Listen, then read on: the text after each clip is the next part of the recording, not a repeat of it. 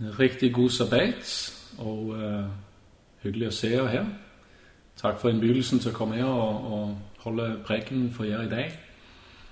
Det er første gang jeg er i Nestved, så takk for innbydelsen. Ja, jeg har et spørsmål til dere i dag, og det er Har I overgivet dere selv fullstendig til Gud i dag? Har jeg gjort det? Ja, lige noen hoder der nede. Det er godt. Jeg har i hvert fall også gjort det, og jeg gjorde det også i går. Og jeg har tenkt meg å gjøre det i morgen og også neste dag og alle de følgende dager. Jeg tror det er utrolig viktig å gi seg fullstendig over til Gud når vi ønsker å leve et liv sammen med Gud. Når vi ønsker å få av Hans velsignelse, og når vi ønsker å bli brukt av Gud at vi har givet vårt hjerte fullstendig til ham. Og eh, vi trenger det her hver dag for at miraklet i oss skal kunne skje. Jeg har eh, gjennom mitt liv vært i eh, situasjoner hvor jeg har måttet erkende, at, at jeg har vært tett på Gud, at jeg har vært meget langt vekk fra Gud og at jeg har hatt behov for Gud på en meget spesiell og sterk måte.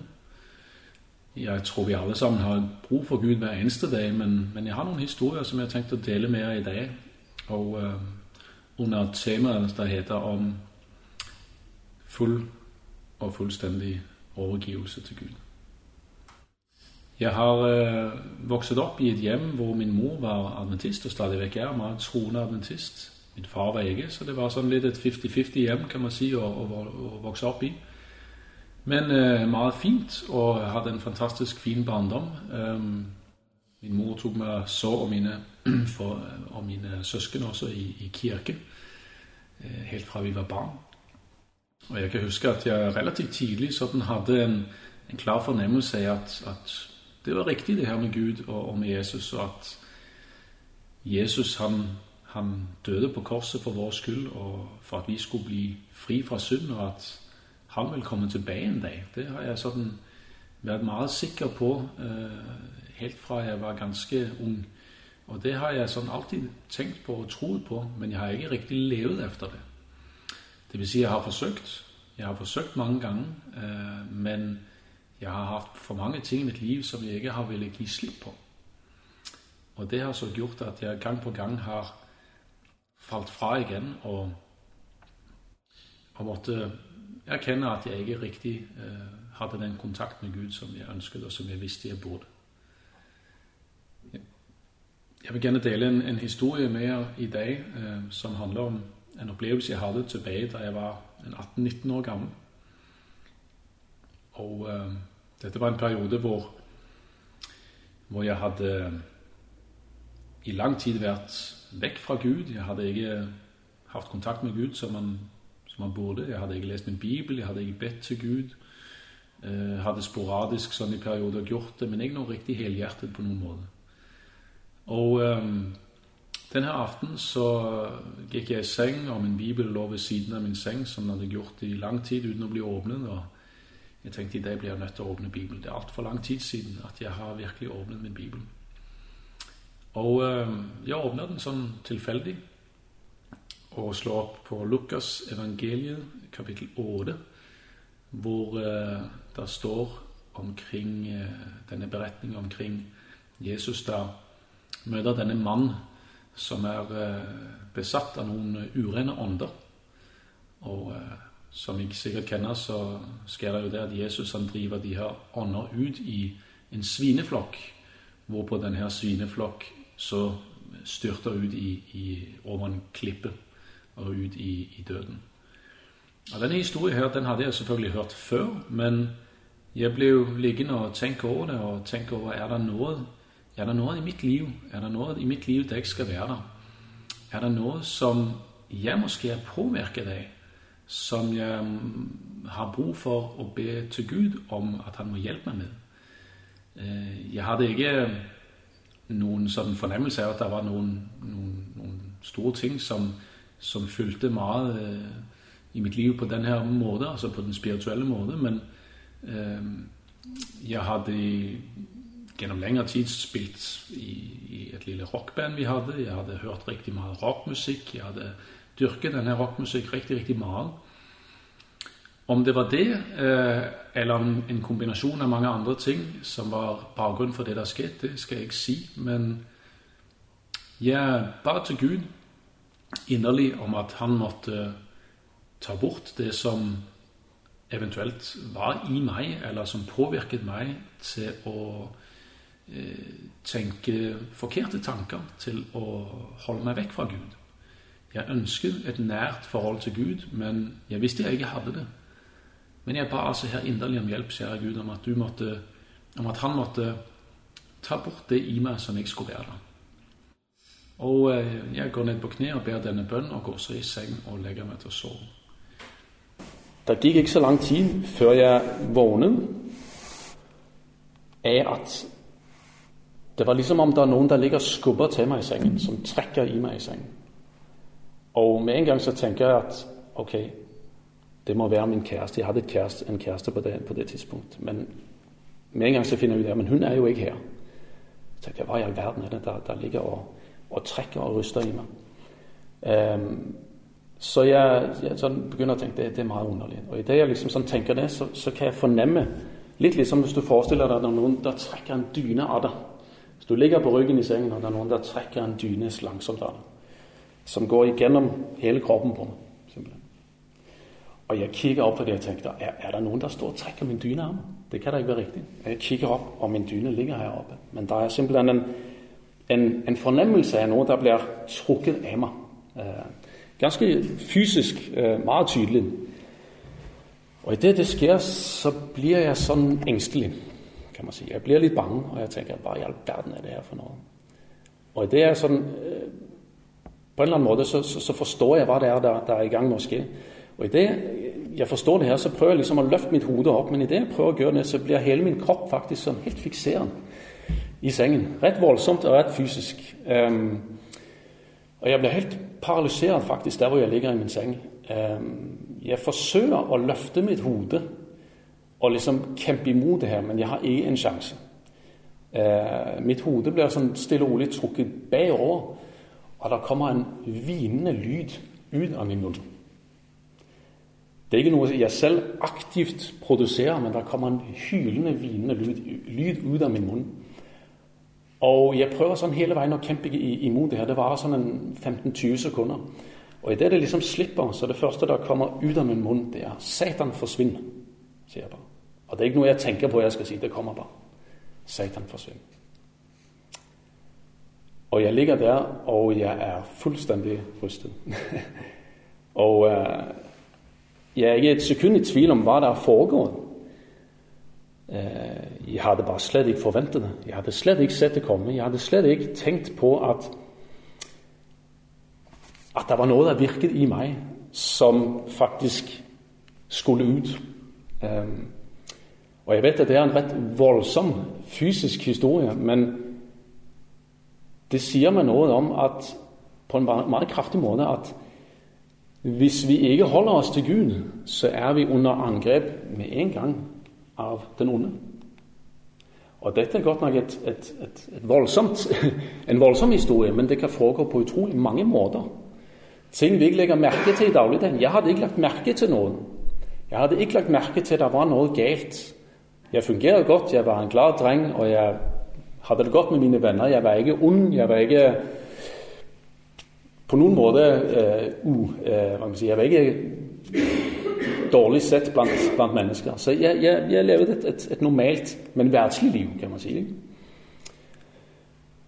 Dette gjorde jo selvfølgelig at jeg våknet opp og eh, erkjente at ok, det er noe det er eh, mellom himmel og jord som vi ikke kan se og vi ikke kan forstå helt. Eh, det finnes noen krefter som, som, kan virke i oss, og kan, som kan virke på oss og kan skubbe oss i forskjellige retninger. Eh, I min barndom så hadde jeg selvfølgelig hatt noen opplevelser av å, å, å være nær Gud, men dette her var meget fysisk. Men på den helt annen siden av det jeg ønsket å, å oppleve, kan man si. Og det gjorde selvfølgelig til at jeg tok fatt i Gud igjen. Og forsøkte å, å leve et, et rettskaffent liv. Eh, prøvde å liksom lese Bibelen hver aften, be til Gud, prøve å holde Hans bud. Forsøkte virkelig en periode. Jeg kom også tilbake og, og, og gikk med min mor i kirke i noe tid. Men stille og rolig så fikk verden sånn fatt i meg igjen, og jeg gled langsomt ut igjen. Og det var jo selvfølgelig fordi at jeg hadde jo noen ting i mitt liv som jeg ville gi slipp på. Jeg hadde jo min musikk, jeg hadde jo mitt verdslige liv, jeg hadde mine fester jeg gikk til. Alle de her ting som en ung 18-19-årig dreng de gjerne vil oppleve i denne verden, de eh, var jeg ute og oppleve. Og det kunne jeg ikke få meg til å gi slipp på. Men eh, innen vi går videre, så skal jeg lese noe omkring lige akkurat disse ting. Som Ellen G. White også sier. Vi skal til Den store mester, side 228. Hun sier her hver gang mennesker sier nei til Frelserens innbydelse, overgiver de seg til Satan. Innenfor alle livets forgreninger, i hjemmet, i forretningslivet, ja, selv innenfor kirken, er det mange mennesker som i dag gjør dette. Så sier hun videre litt lenger nede Den eneste betryggelse mot hans makt finnes i å holde seg nær til Jesus. Og Det er jo ganske klar tale, kan man si, fra vår profet. Eh, hvis vi sier nei til Frelserens innbydelse, så sier vi automatisk ja til Satan. Og det foregår ikke kun på, på fysisk voldsomt vis, som jeg har fortalt om her, men det foregår i små ting, stille og rolig i vårt liv. Det snir seg inn ting som gjør at vi, vi ikke helt er på den riktige siden. At vi ikke helt har gitt slipp. Fordi det handler jo virkelig om fullstendig overgivelse. Hvis vi skal ha samfunn med Gud, og hvis vi skal ha Guds retning for oss, så handler det om fullstendig å overgi oss til Gud hver eneste dag. Og hvorfor er det så viktig å gi oss helt ut til Gud? Jo, det er det jo fordi at hvis vi gjerne vil beholde en lille del av vårt hjem, eller en lille del av vårt hjerte, hvor vi sier her jeg vil gi deg alt det her, Gud, men lige det her lille siste, det blir jeg nødt til å holde for meg selv. Det kan jeg ikke, og det vil jeg ikke gi slipp på. Og da kan Gud ikke gjøre de mirakler i oss som vi gjerne vil at Gud skal gjøre. For vi trenger, vi trenger virkelig mirakler. Vi trenger et mirakel hver eneste dag for å kunne være der hvor vi skal være. Vi kan ikke ved egen kraft. Vi blir nødt til å erkjenne at hvis vi forsøker ved egen kraft, og hvis vi bare tenker ah, jeg skal bare holde de her budene, og jeg skal bare bite mine tenner sammen, så skal jeg nok klare det. Det har jeg forsøkt en del ganger. Men jeg kommer til kort hver eneste gang, fordi jeg holder fast på de her ting som jeg bare ikke kan og vil gi slipp på. Og det er der vi mange ganger kommer til kort i mange sammenhenger. Og jeg taler for meg selv når jeg sier at jeg har kommet til kort så mange ganger i mitt liv. Jeg har virkelig forsøkt så mange ganger å komme tilbake til Gud, men jeg har ikke kunnet gi slipp på de her ting. Men det er svært. Det er riktig, riktig svært. Det er veldig veldig mange ting i, i denne verden som gjør at vi blir forstyrret. Eh, vi har vår jobb, vi har våre ambisjoner, vi har våre planer, vi har vår underholdning. Ikke minst i dag. Hvis vi spesielt kikker på våre de unge mennesker i dag, hva er det de, hva er det de, hva er det de bruker sin fritid på? De, de bruker meget sin fritid på å bli underholdt og ha sosial sammen, eh, hva heter det, sosial eh, eh kontakt med folk via nettet osv. De har sine serier, vi har våre ting i underholdningen som, som, vi, som vi, kan lide, men, men, som gjør at vi mister fokus. i virkeligheten. Selvfølgelig skal vi ha det short, og vi skal underholde, så vi skal, vi skal, vi skal ha noen, noen, noen, hyggelige stunder sammen hvor det ikke nødvendigvis alltid bør handle om Gud og Jesus. Men det skal selvfølgelig være noe som, som gir oss noe allikevel som vi kan, vi kan bruke, som kan være oppbyggende for oss. Men kikker vi i dag på verden, så er det utrolig mange ting der er med til å nedbryte vårt forhold til Gud. Jeg tror helt sikkert på også at det er mye av det som bagom kulissene indirekte er designet til at vi skal vekk fra Gud. Stille og rolig vekk fra Gud. Og uh, Så det er svært. Det er utrolig svært. Jeg har et annet sitat her um, fra en I alle sammen sikkert kjenner. Moder Teresa kjenner vi alle. Hun sa noe meget smukt en gang, syns jeg. Hun sa at vi har bruk for å finne Gud, og han kan ikke finnes i støy og rastløshet. Gud er stillhetens venn. Se hvordan naturen, trærne, blomstene, gresset vokser i stillhet. Se stjernene, månen og solen, hvordan de beveger seg i stillhet.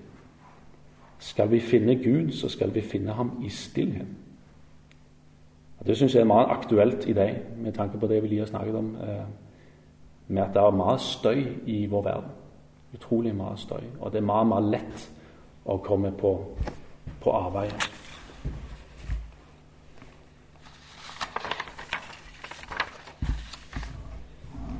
Har en historie til, litt i samme bolgane, som jeg skal dele med innen vi skal snakke litt mer om overgivelse. Men eh, også en litt sterk historie som, som, som også hendte meg her eh, i, eh, for noen år tilbake. Og eh, Da bodde jeg i København på det her tidspunktet. Jeg hadde igjen vært lang tid vært vekk fra Gud og eh, levd et ganske alminnelig, hverdagslig, eh, verdslig liv. Eh, jeg på det tidspunkt hvor denne historien starta, så, så, hadde jeg vært, jeg hadde vært i biografen eller på konsert eller noe lignende. Jeg kan ikke helt huske det. Men jeg er i hvert fall hjem, på vei hjem i min bil, hvor jeg kan merke en meget trykkende og en meget ubehagelig eh, tilstedeværelse. Um, jeg tenker det er måske bare noe jeg føler. Jeg tenker jeg ryster det litt av meg, og så kjører jeg videre. Jeg kjørte hjem. og Det var sent, så jeg gikk i seng og prøver å legge meg til å sove. Men jeg kan simpelthen ikke falle i søvn. Det er noe der hiver og prøver å presse inn på en bestemt måte. Det er en uforklarlig Hvis jeg har prøvd det, så, så kjenner jeg det, men det er en litt en forklar, uforklarlig fornemmelse. Men det er en klar sånn fornemmelse at det er noen der prøver å presse seg på det. Men det er ikke rart. Det er ikke, det er ikke noe godt. Det er ikke noe, det er ikke noe der, der føles rart. Um, jeg kan ikke falle i søvn, så jeg tenker ok, det her, det, det, det, tror jeg jeg vet hva, hva, hva, det handler om. Jeg blir nødt til å, å, gå til Gud igjen. Jeg blir nødt til å be til Gud. Og eh, jeg føler meg litt noen ganger som en har følt meg litt som en hykler noen ganger når, når jeg så endelig kommer til Gud, så det er fordi man har problemer. Ikke? Men jeg gjorde det allikevel fordi jeg ble nødt til å ha Guds hjelp i dette. her. Og eh, jeg ber til min Gud og sier, Gud, du må hjelpe meg. Det er noe her som du ser gir meg ubehag, som du ser ikke skal være her, og som jeg ikke er interessert i skal fylle i mitt liv. Jeg prøver å legge meg til å sove igjen. Eh, det samme skjer. Jeg kan ikke riktig falle i søvn. Jeg ber igjen, og jeg fortsetter sånn her rett lang tid i løpet av denne natt. Og jeg tror det tar et par timer. Så til sist så kommer det en ro over det, og så faller jeg i søvn. Og jeg våkner neste dag og har det helt fint, merker intet. Og eh, så skjer det det at min mor fra Norge hun eh, ringer til meg. Og eh, så sier hun 'Marius, hva, hva skjedde med deg i går?' Så sier jeg 'Hva?' Eh, jeg forteller henne ikke noe, så tenker jeg nå skal jeg lige høre hva, hva, hva, hun har å si. Så sier hun 'Ja, hva skjedde med deg i går, Marius?' Eh, så sier jeg 'Nei, men det, det, vet jeg ikke. Hvordan? Hvordan?'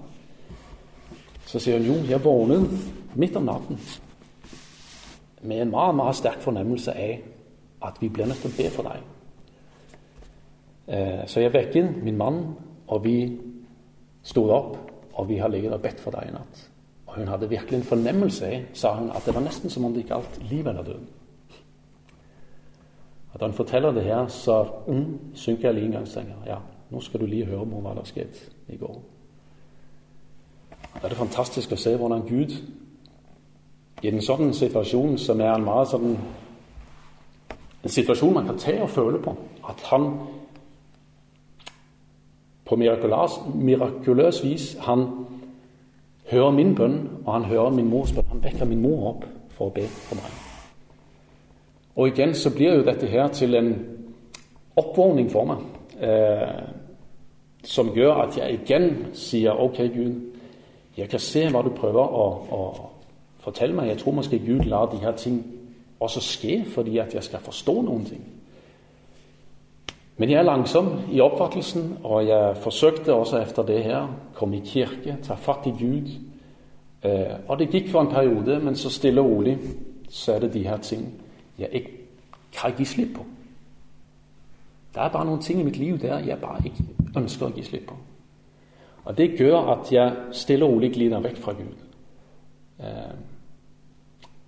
Og eh, igjen, det er jo, det er jo det er jo noen rett, rett fysiske ting og noen litt, litt voldsomme ting, men, men, det foregår på mange forskjellige plan i våre liv i dag.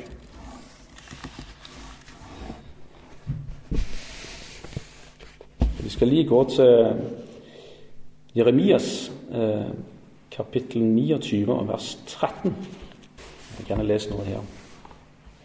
Og Der står det Søker i meg, skal I finne meg når I søker meg av hele deres hjerte.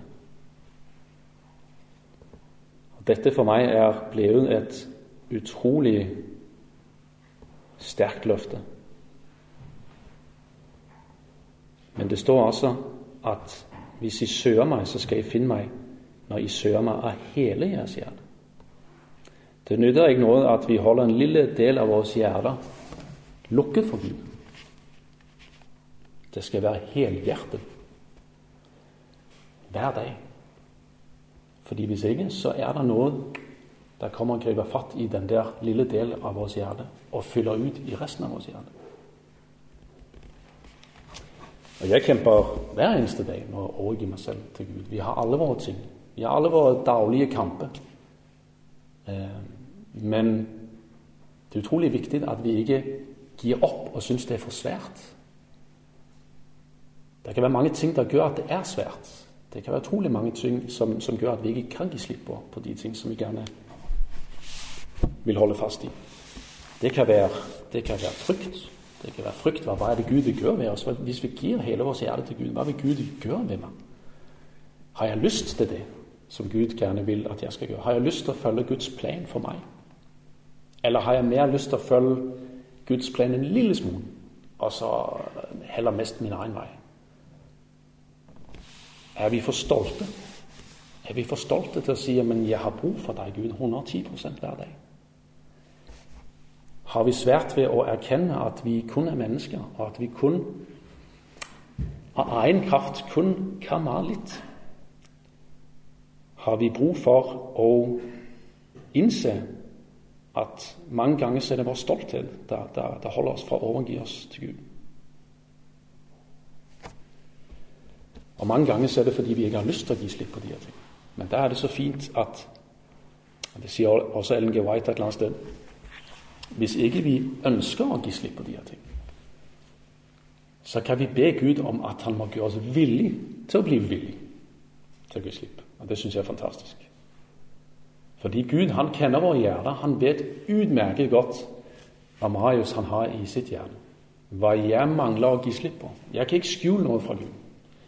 Så vi kan like så godt være ærlige. Vi kan like så godt si det til ham med det samme, fordi han vet alligevel. Det er ikke sånn at vi kan komme til Gud og fortelle ham noe, og så faller han fullstendig ned av tronen og tenker hold da opp, den hadde jeg godt nok ikke sett komme. han vet det hele. Så vi kan like så godt være ærlige, og vi kan like så godt legge det fram for Gud. Fordi det eneste han ønsker for oss, det er å hjelpe oss. Og Det som også er så fantastisk, syns jeg, det er at når vi beslutter oss for å gi vårt liv til Gud, så vil Han ikke ta noe bort fra oss som Han ikke vil erstatte med noe der bedre. Vi er bange for å miste noe. Vi er bange for å miste alle de her ting. Men hvis Gud ser at det her er noe vi har bruk for, noe vi har, skal ha i vårt liv, noe der gjør oss lykkelige, som er godt for oss, som Gud kan velsigne, så vil han måske si at du blir nødt til å gi slipp på det her, men jeg blir nødt til å fortelle deg, jeg vil fortelle deg at jeg vil gi deg tilbake noe der er mye bedre. Men der er det svært noen ganger å stole på at det skjer. Men der blir vi nødt til faktisk å, å stole på at, at, hvis vi gir vårt liv til Gud, så vil Han gjøre de her tingene. Det er ikke sikkert med det samme. Og det kan sagtens være vi må ofre noen ting. Men i den siste enden så vil vi sitte tilbake og kikke på det og si det var riktig. Jeg har det mye bedre nå. Jeg hadde de her tingene, jeg levde i denne verden, og egentlig hadde det mye rart. Men nå kan jeg godt se at det var mye av det der som ikke gjorde meg lykkelig. Det var tomhet. Det var ting som jeg saktens kan unnvære. Men jeg kan først se det nå. Sånn har det vært i mitt liv i hvert fall. Jeg har oppgivet noen ting i mitt liv og uh, som jeg aldri trodde jeg ville ha mulighet for å oppgive. Og jeg har ikke gjort det selv. Jeg har bedt Gud om å hjelpe meg med det, fordi selv ville jeg ikke kunne klare det. Det er jeg helt sikker på. Jeg var uh, annet uh, utrolig opptatt av musikk. Og meget elektronisk musikk, og gikk til riktig mange nattklubber og teknopartys og alle mulige ting over det hele. Jeg har prøvd alle dine ting.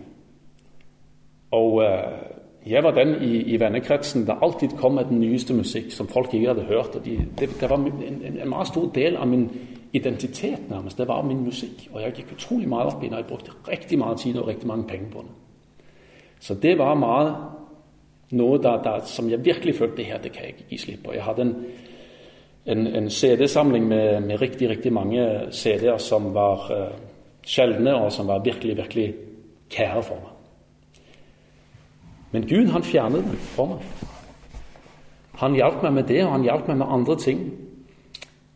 Og uh, den dag jeg tok hele min CD-samling og kjørte opp på låseplassen og kylet det ut, og alle mine film og alt det som jeg hadde med Gud å gjøre, det var en enorm lettelse for meg. Det var en kamp lige dagen opp til, men da jeg gjorde det og fikk renset ut i de her ting, der vil jeg si, der, der, der kan du merke Guds velsignelse. Og han har på mirakuløst vis, vil jeg si, fjernet min lyst til å høre denne type musikk. Jeg har ikke lyst til å høre det. Jeg har kun lyst til å høre musikk der er oppbyggelig, og som er god, og som er ren, og som gir meg noe positivt. Og hvis du sa det til meg for et år siden, så ville jeg ikke tro på det. Men, men, men sånn er det altså verden. Og Sånn har det også vært med andre ting i mitt liv som Gud har hjulpet meg med å ta vekk fra meg. Ikke fordi jeg hadde lyst til det, men fordi jeg ba Gud om at du må gjøre meg villig til å være villig til å gi slipp på de her ting. Fordi så kan Gud komme inn og gjøre mirakler i oss. Han kan forvandle oss. Vi kan ikke forvandle oss selv. Men han kan forvandle oss hvis vi bare gir ham lov til det. Og Det er det som er så fantastisk, syns jeg. Ja Vi skal lige kikke på et, eh, et skriftsted igjen som handler om, om lige nettopp det her. Vi skal gå til Johannes evangeliet. Kapittel 10 og vers 10. Tyven kommer kun for å stjele og slakte og ødelegge. Jeg er kommet for at de skal have liv og have i overflod. Er det ikke fantastisk? Jeg er kommet for at de skal have liv og have i overflod.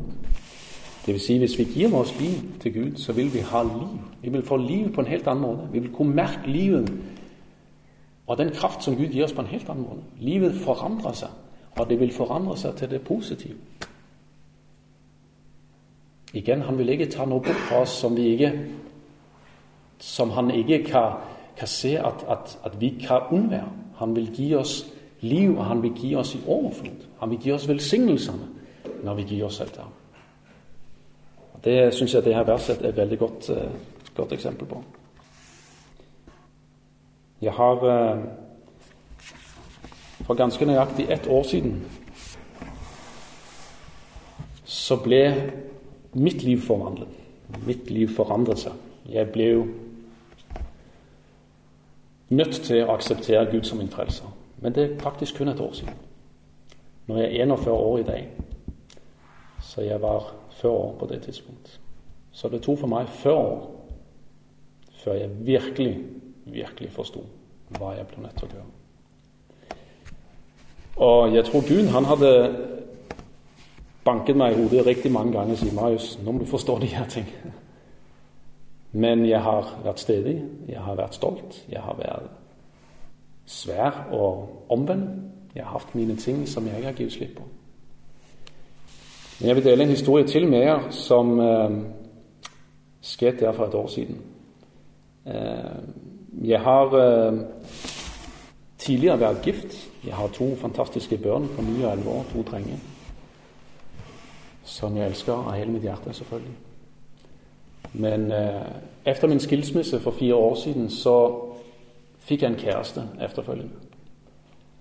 Og denne kvinnen var simpelthen det mest fantastiske i verden.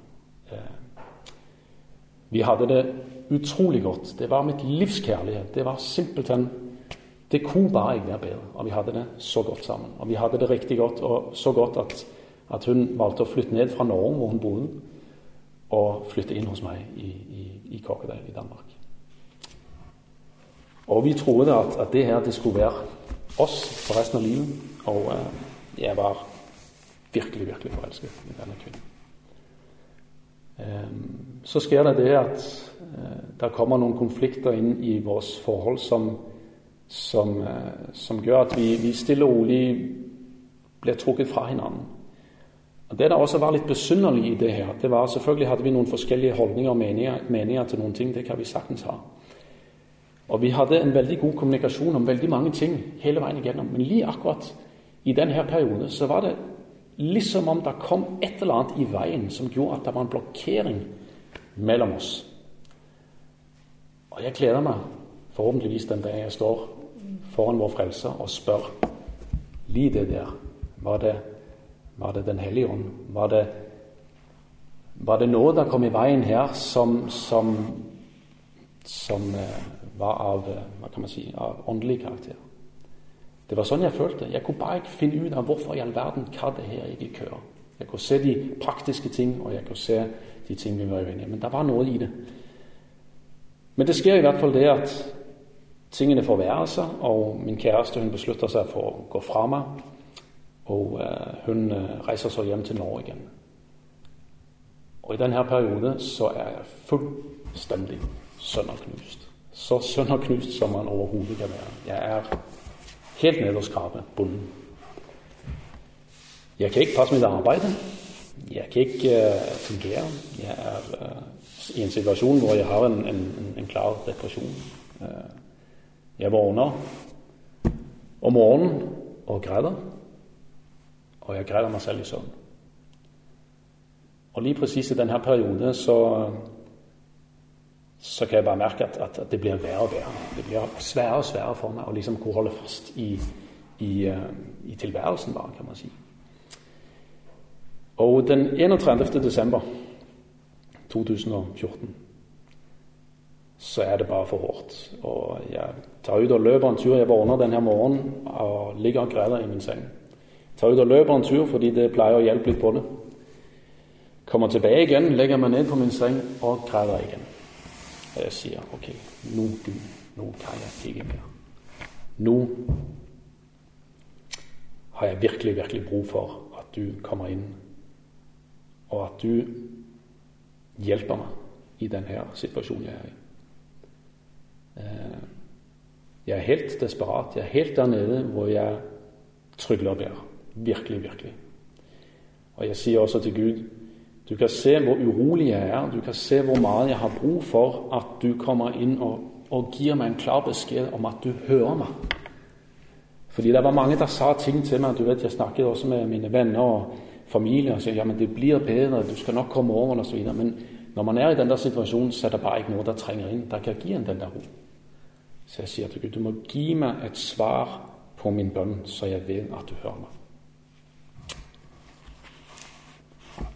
Efter å ha bedt eh, et stykke tid, eh, så legger jeg meg på sengen igjen. Så går det lige ti minutter, et kvarter. Og denne historien er ganske utrolig. Eh, så kommer det en e-mail inn på min telefon. Jeg tenker ikke noe over det, men jeg reiser meg opp. Noen minutter senere går over og kikker på min telefon. Riktignok en e-mail. Jeg kan ikke riktig kjenne navnet. på denne personen der e-mailen til meg. Men så går det lige opp for meg lige et øyeblikk, lige innen jeg skal til å slette denne e-mailen, fordi jeg tenker at det her det, er bare noe spam-mail. Så jeg er lige ved å slette denne mailen, så går det lige opp for meg at det her ene navn, det kjenner jeg jo. Og Det var en person det het Cassie, Eliza Cassie. Og Eliza Cassie han var en, en mann som på et tidspunkt bodde hjemme hos min mor hjemme i Norge. Han var adventist, kom fra Haiti og hadde en meget spennende historie å fortelle. Den skal jeg ikke ta nå. Men jeg møtte ham et par ganger da jeg var på besøk i Norge. Meget kort veien. Vi snakket om ting, ikke om Gud. Jeg var ikke der på det tidspunkt. Og vi utvekslet en e-mail, og det her er altså seks eller syv år siden. Og siden den gang har jeg ikke talt med ham. Jeg har aldri e-mailet til ham. Jeg aner ikke hvor han var i denne verden. Lige plutselig så er der en mail fra Eliza Cassie. Og jeg åpner denne mail, og så leser jeg at lige nå så er han i Japan. Han arbeider og bor i Japan. Men lige plutselig så får han en fornemmelse av at han blir nødt til å skrive noe til meg. Så han setter seg ned hvor han er, og ber til Gud om at Gud, nå må du hjelpe meg, og så skriv noe til Marius, noe han har bruk for å høre. Bruk meg og skriv en beskjed. Og den beskjeden jeg får, går lim til mitt hjerte. Det er fullstendig li det jeg har behov for å høre. Og i det øyeblikk så faller det en ro over meg, fordi jeg vet at Gud han har svaret meg på en helt fantastisk måte. Oh. Og siden den gang, siden den dag, så har jeg overlatt mitt liv til Gud hver eneste dag. Og uh, jeg skulle helt der ut. Men uh, Gud er fantastisk. Han kan reise oss opp hvor enn vi er i vårt liv, om vi er helt der ute, eller om vi har andre problemer vi, vi, vi, vi strides med, så vil Gud alltid være der. Han vil alltid høre oss. Og det er ikke noe tidspunkt det er forkert, eller noe tidspunkt det er bedre enn andre å overgi seg til Gud. Vi kan gjøre det på en daglig basis. Og vi kan uansett vår teologiske forståelse, uansett hva vi har forstått av Gud, hva vi har forstått av Hans budskap, så kan vi alltid overgi oss til Gud. Og han vil hjelpe oss til å forstå de ting vi har behov for å forstå. Og Det tror jeg er en meget viktig bønn også å ta med. Det er Gud, hjelp meg til å forstå det jeg har bruk for å forstå. Ikke kikk på tingene på egen hånd uten å si til Gud vis meg hva det er jeg har bruk for i mitt liv for å forstå deg og for å forstå den plan du har for meg. Det har jeg gjort, og det føler jeg har vært til stor velsignelse for meg. Jeg føler at Gud virkelig har vist meg noen retninger som har gjort at min forståelse for hvem Gud er, og for Jesu gjenkomst, og hva det står i profetiene av hvilken verden vi lever i, og hva vi kan se i det i et samfunn. At ting der går i oppfyllelse, det har Gud på mirakuløst vis, vist meg. Han har ledet meg hen til de riktige mennesker. og Jeg er utrolig glad for å være i den kirke jeg er i, fordi den har et, et, et veldig stort ønske om å, å, dele de tre englers budskaper. Og jeg tror vi har en utrolig viktig oppgave. Eh, vi har et budskap som er det viktigste budskapet i verdenshistorien noensinne. Og vi har plikt til, tror jeg, å komme ut og fortelle mennesker om de her fantastiske ting som Gud har gjort for deg og meg. Som Gud ønsker å gjøre i vårt liv. Som Gud har lovet at han vil hjelpe oss med. Vi skal være forsiktige med å ikke slå folk i hodet med profetiene med det samme. Vi skal be om at Gud må lede de mennesker til oss som han ser vi kan hjelpe. Nå arbeider jeg som fysioterapeut eh, på en klinikk, og jeg har mange ganger eh, bedt til Gud at Gud i dag Hvis du ser det er en åpning hos noen av de mennesker som kommer til meg i dag Hvis du ser at det er noen av de her menneskene er søkende så la det bli en åpning, så vi kan tale sammen. Og det er utrolig når man, når man legger seg, legger seg i, i, Guds hender på den måten, så har det skjedd veldig mange ganger at det kommer noen åpninger. Det kommer noen der lige åpner opp for noen ting som gjør at vi kan bruke det vi kan, og det som Gud har gitt oss, til å gi noe til disse mennesker. Og Det er ikke sikkert at vi behøver å fortelle så veldig mange ting. Det kan være små, små dråper av ting som vi kan plassere i de her menneskers hjerter. Og det er jo Den hellige ånd som kan arbeide videre. Men vi kan sette noen ting i gang. Vi kan så noen små frø. Og det tror jeg er utrolig viktig å forsøke å gjøre i vår hverdag. Eh, og be om veiledning i de her tingene. Men uh, vi skal til å runde skal jeg si. Jeg vil lige uh, avslutte igjen med denne appell til alle sammen om at vi må la Gud komme inn i vårt hjerte. Fordi tiden er knapp. Jesus kommer snart tilbake. Jesus er i horisonten. Vi har ikke tid til å, som man sier på dansk, fette rundt mer. Vi har ikke tid til å lage kristne eller adventister. Vi har ikke tid til å lage kirke, tror jeg. Vår tid er dyrebar. Vi blir nødt til å gi oss selv fullt ut til Gud, så han kan bruke oss. Fordi først der kan han virkelig, virkelig, virkelig bruke oss. Så jeg sier det her til meg selv hver dag.